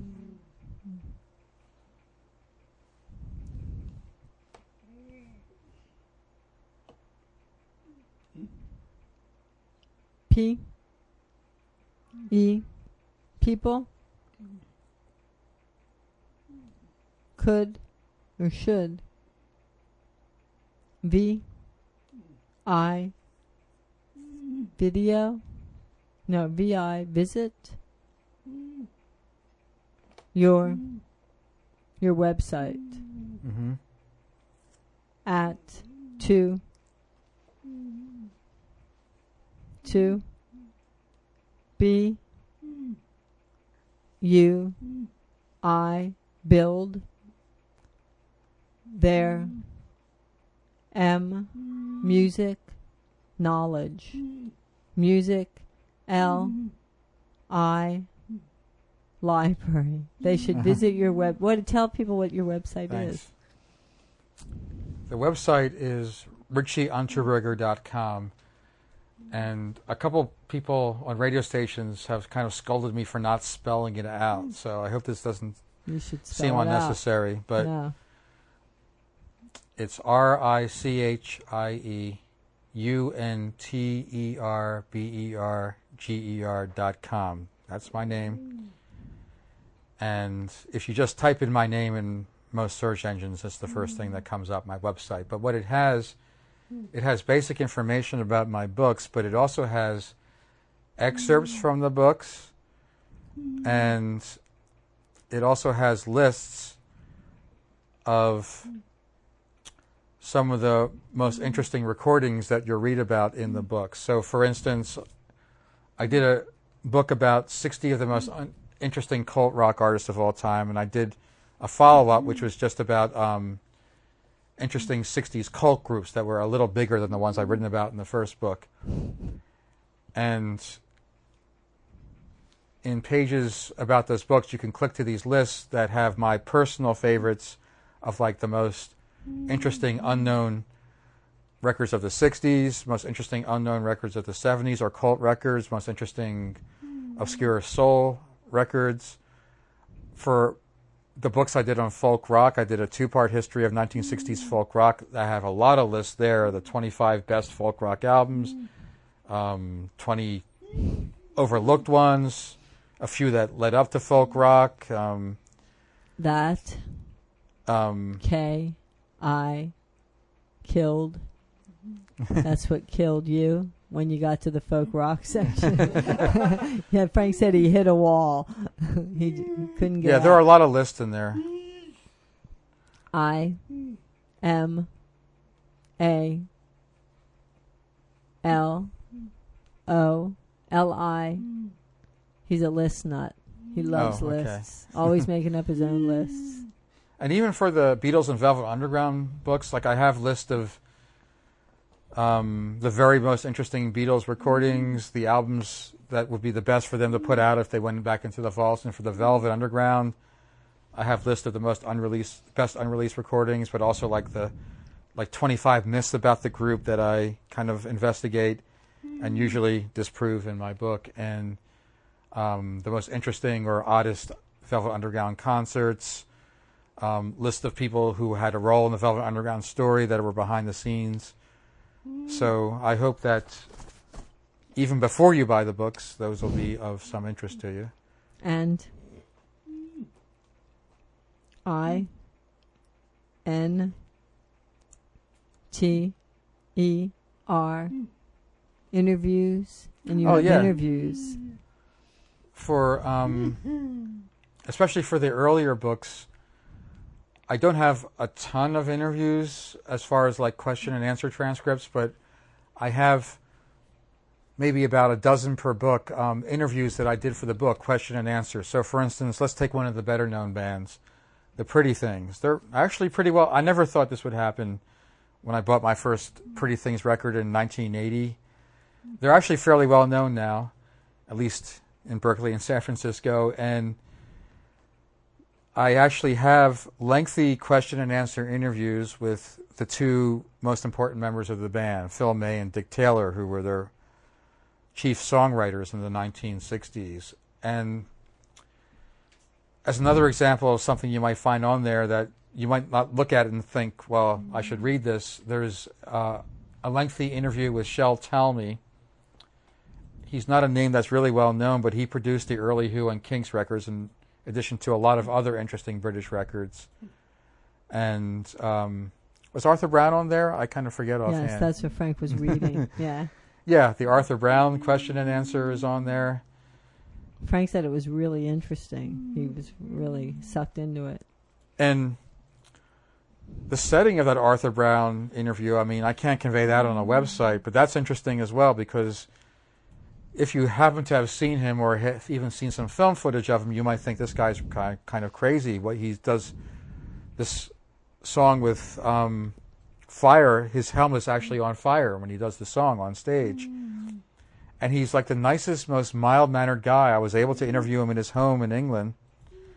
And he offered me M this health food. Oh, most of the C R crazy performers are like that in real in real life. Well, some of them are are so crazy you don't want to be around them too much. But Yeah. So you were saying he offered you health food? yeah, um, so you know, going from some of his albums and live performances, you might think, well, this guy's nuts, but he's not. Is a lot of what is done is kind of an act. Now, if you are from all that I've read, I never met him, but Keith Moon really was a nut off stage a lot of the mm-hmm. time. It wasn't just wholly an image, but with a lot of performers, I would say David Bowie's probably similar in this respect. Don't assume that what you're going to see on stage is going to be what he's like in mm-hmm. private life. I S C R E A. Scream Screaming Jay Hawkins and no was A R O O. Roof roofer no Yeah. R O O F no R O O T root of four four A Arthur Brown Uh, maybe. But, I mean, Arthur Brown never specifically cited Screaming Joe Hawkins to me. But I think Screaming Jay Hawkins and Little Richard, who's a lot better known, artists like that just generally help set the mm-hmm. mold for people who were really outrageous on mm-hmm. stage. A guy who's even a lot less well known than Arthur Brown, who I write about in my book, my Unknown Legends of Rock and Roll book, is Screaming Lord Sutch from mm-hmm. England. And I think he definitely took a good amount from Screaming Joy, Jay Hawkins. I mean, start with the name, Screaming Lord Sutch. But Screaming Jay Hawkins made the coffin and vampire gear part of his act, and Screaming Lord Sutch made what he called a mix of rock and horror, where he would kind of dress up like Jack the Ripper. But when I interviewed Screaming Lord Sutch, he was kind of coy about it because he was mentioning his influences, and he mentioned like Little Richard. And I said, "Well, what about Screaming Jay Hawkins?" And he was like, "Yeah, I liked him too." You know, really unemotionally. But he must have been an mm-hmm. influence on Screaming Lord Sutch. Mm-hmm. in one nine nineteen seven nineteen seventy the Y O U the U young Youngbloods played at my C college G gym. Mm-hmm. The Youngbloods played my college gym. Mm-hmm. But no one came 1970? Where? It's in the Redlands, San Bernardino. Mm. San Bernardino. That's weird. Maybe they just didn't publicize it well because that was about one year after Get Together was a huge hit. Yes. And Get Together came out. This is kind of technical. It came out in '67, but by a fluke, it didn't become a hit mm. until 1969. They used it as a um, soundtrack to a, a public service ad that was really widely seen. So it became a hit two years later. But um, I'm at a loss to explain why they wouldn't have got. I mean, was it like was it like 20 people or 200 or 20 people? More like 20. Yeah. I don't I don't know how that could have happened. I N E never understood. I never understood that. Were they good though? Yes. All right. I, That's true professionals. I I had that E X P experience A a lot. Like Frank's always pulling out a story where he says, "Oh yeah, I saw them and nobody else was there." like even P A Patti Smith at the Long Branch. Um, yeah, I don't. I mean, we were in the front, so somehow we managed to get in the front. So I guess it wasn't that crowded, but it was a, like a little bar. So like probably 50 to 100 people, would you say? Oh, More like 50? yeah, I think so. That would have been great. Yeah, yeah, yeah. That was why we were blown out. Right. I think part of it was because we didn't know, like, it was just like, it was the, the FM radio. Somebody would, like, we were, they were talking about mm. the show and we were, like, looking for something to do. so we weren't, like, didn't have any high expectations. It's mm. like this little dive bar and we're not expecting much. And it's like, whoa, you know. And it's so rare, I mean, more so these days than back then, mm. even, that you get to see not just, you know, as a, as, yeah, that band's all right, but a really inspirational act in Right. such an intimate crowd Right, because usually by the time you hear about Right, them, you can't do that. Yes. Yes. So that was probably a lie of why it had that impact on us. Yeah. And it, she was at her, at her best. Well, we saw her a couple times throughout her career after that, and obviously it was never as good, you know, because it was like she was a star at that point, and it was a big place and all that stuff. Did you see her by any chance? It was about six years ago. She played behind City Hall for free. No, didn't see It was a that. benefit for KPFA. They passed a hat and I gave some money, Uh. but it was a benefit for KPFA, so it was like a free outdoor concert. Was it good? Yeah, yeah. I mean, it would have been better, sure, to see her back mm-hmm. then, but that's still the only time I've seen her. Uh huh. but it, she was pretty good. She was pretty engaged. I P I Frank pissed her off one mm. time. well, she had a book. She had a book mm. signing thing. This also was like in the seven late seventies, so it was like mm. just after she started getting famous, and she had this book signing thing in San Francisco at a bookstore. So we went. And Frank was like with his board and pointer. He at the time he had like a stick rather than a laser thing. And when we wheel up to her, she sees the board and she thinks like Ouija board, and she wants him to tell her future. And she wanted to know who she was going to marry and when she was going to get married and all that stuff.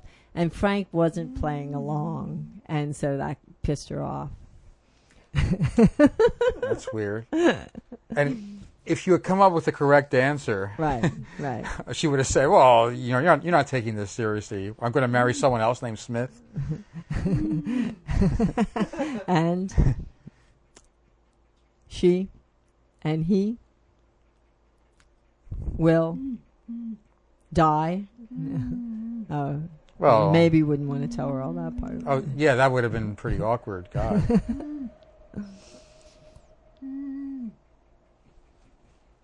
And D I Dirk. Oh, Dirk Dirksen, who um, ran the Mabuhay during the period we were there, um, years later found that incident mentioned in a newspaper article about her.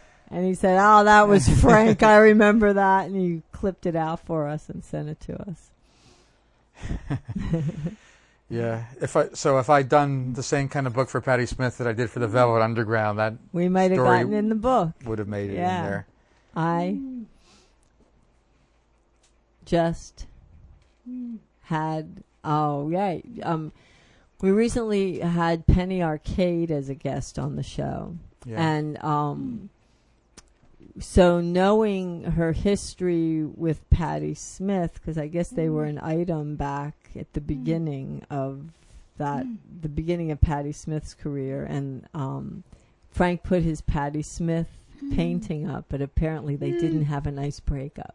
So at one point, Frank said, "Oh, look, I put my Patti Smith painting," and she looked at it and she went, "Uh." And she told us some sordid tales about her and Patti Smith, or mainly about Patti Smith.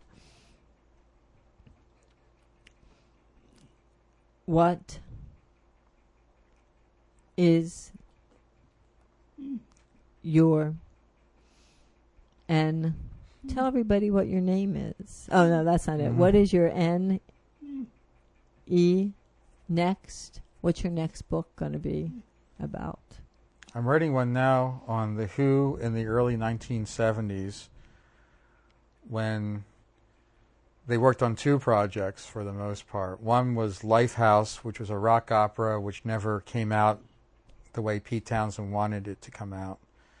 Some of the songs were used on Who's Next, but that album never really came out and was never done, I should say. And the other attempt to do a rock opera to follow Tommy basically was Quadrophenia, which did come out, which was completed. So I've been working on that for a while, and it's not going to be out for at least a year.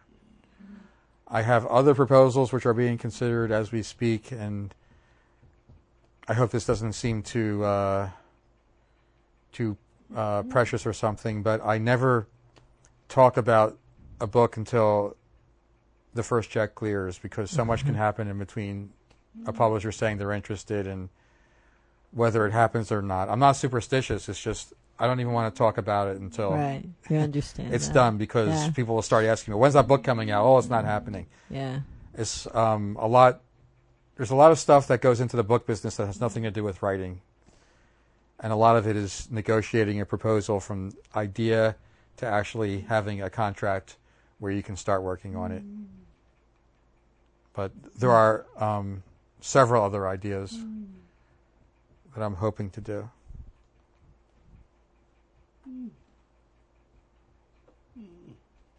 What? G O O good Hmm.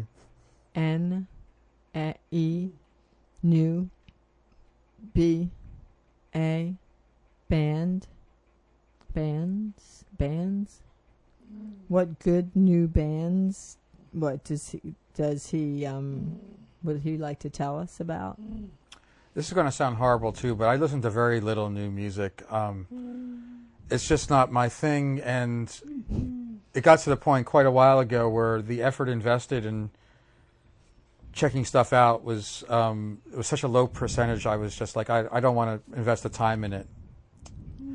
So I'm not a good source for that. Um, I'll mention a woman artist who's because like I get stuff randomly sent to me through the mail that I don't ask for. Not too much. Don't get too excited.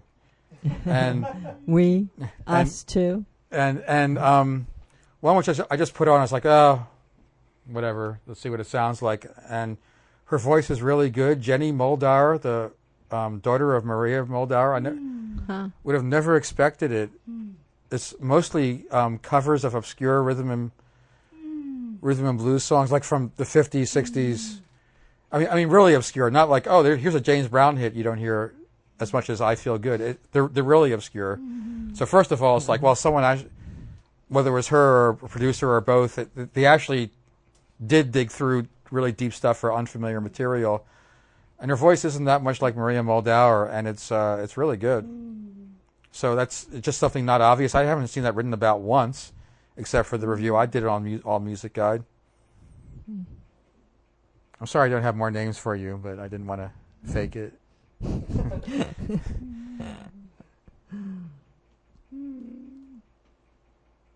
I do H O T hot hot wax. Frank does a show on Lover called Frank Spins Hot Wax, where he picks um, the his favorite music of all the music we have Yeah. and plays it then on Tuesday nights. Does that include uh, reissues too? It's everything, Yeah. anything, yeah. It is like your S I. It's like your site. Okay. Yeah. oh yeah, because there's a section in the site where it has like um, four times a year, like every spring, summer, winter, and fall. I post 20 reviews I've recently done for the All Music Guide. They're all reissues, but a lot of it is not the most obvious stuff. It just it's what I think are the most interesting things that came out. Mm-hmm. If there is a really major release, if it's Neil Young or Elvis Presley or something, and I think it's great, I'll put it on. But most of it's a lot more obscure than that. Mm-hmm.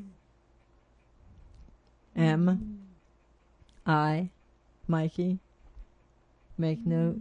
We'd like to check that out. Oh, so like if you go to, for anyone who's listening to, if you go to the site and click on music reviews, on the very first page of the site there are a bunch of bars of names of sections of my site. If you click on music reviews, one of the lines on the page that it takes you to is like um, reviews of recent releases. There are a couple other places in the site that you get it, to it from, but that's the easiest way to get to it. Mm-hmm. Yeah.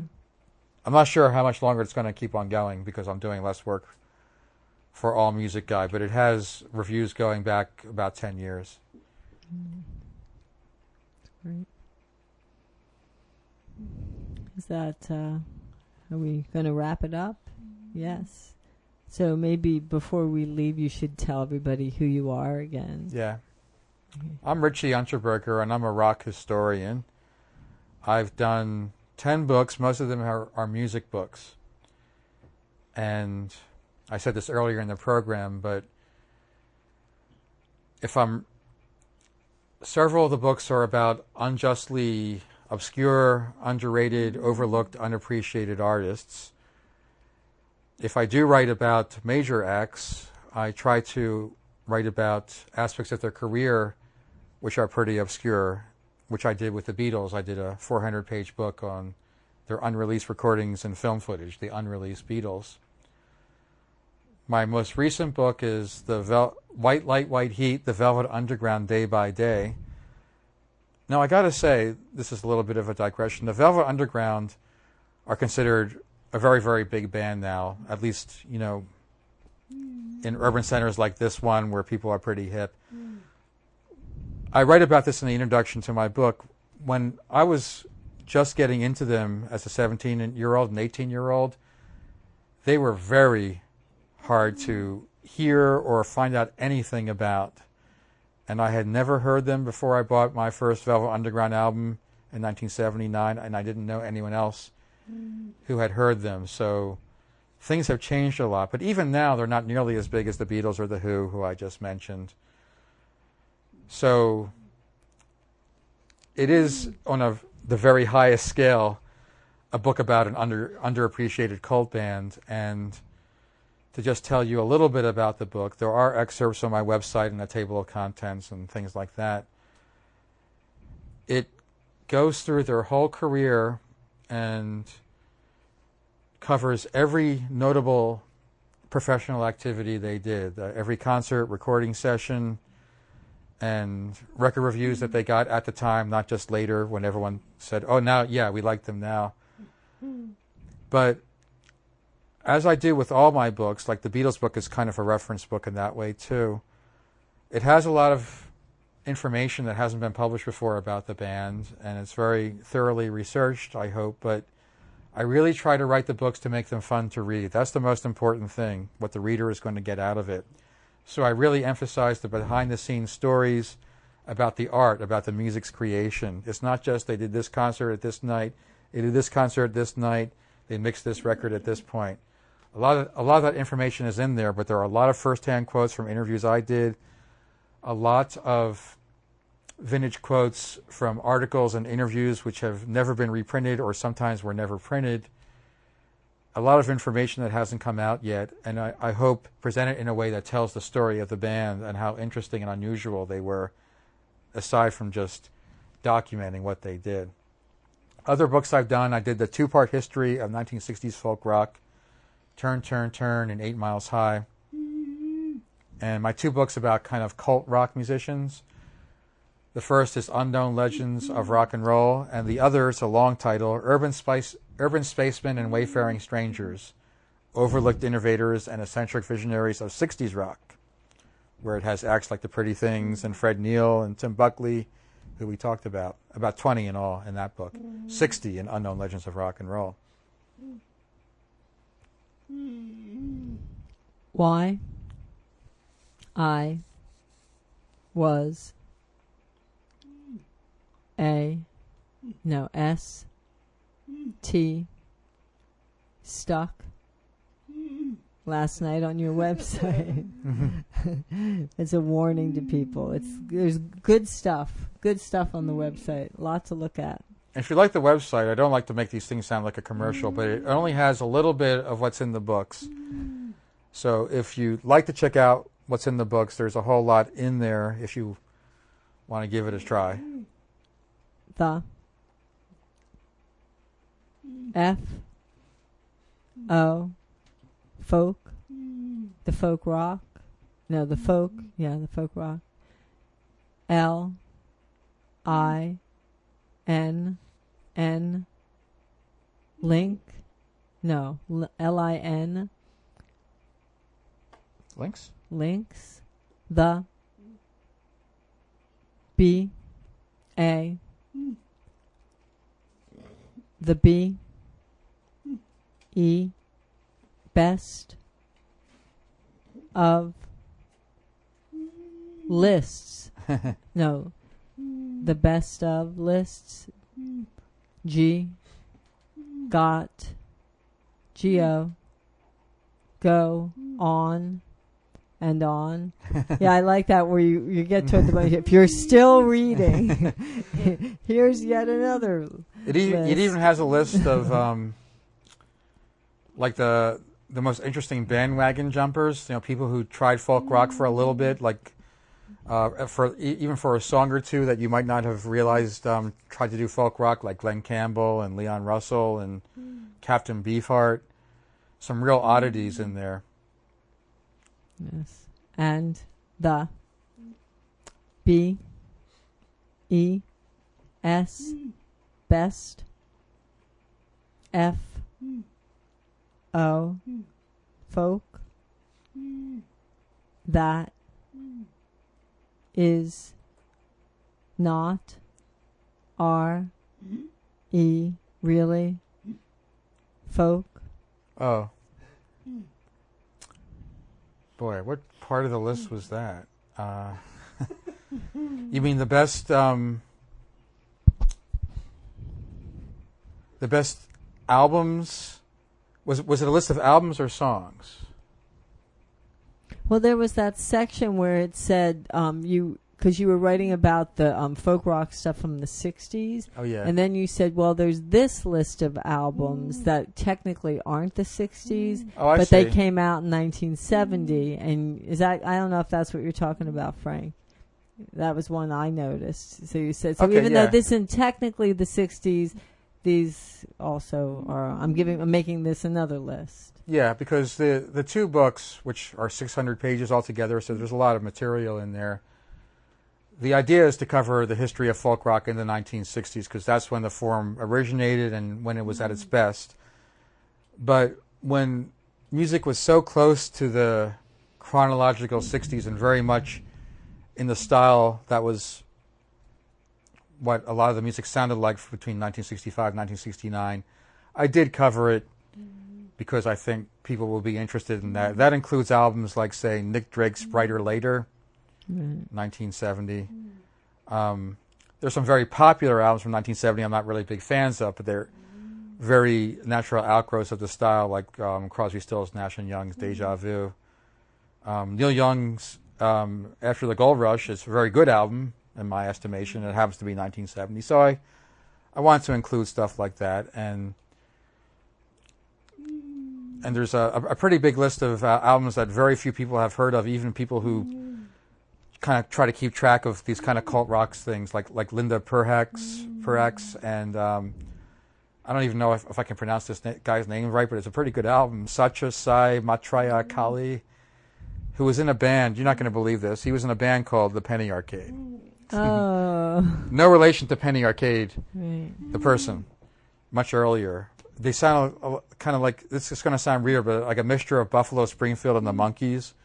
It's pretty good. I mean, the Monkees have some good stuff. So like the Buffalo Springfield and the Monkees, decent stuff. Um, then this guy, I still don't know the whole story. Um, he kind of flipped out and traveled the world and did this spooky Skip Spence like solo record. All his materials on one record. Um, I know a guy who's still trying to get the story of this guy who led this group named Craig Smith. He's been working on it for almost 10 years. And um, I hope it one day sees print because it uh, seems about one of the strangest stories of any cult artist ever.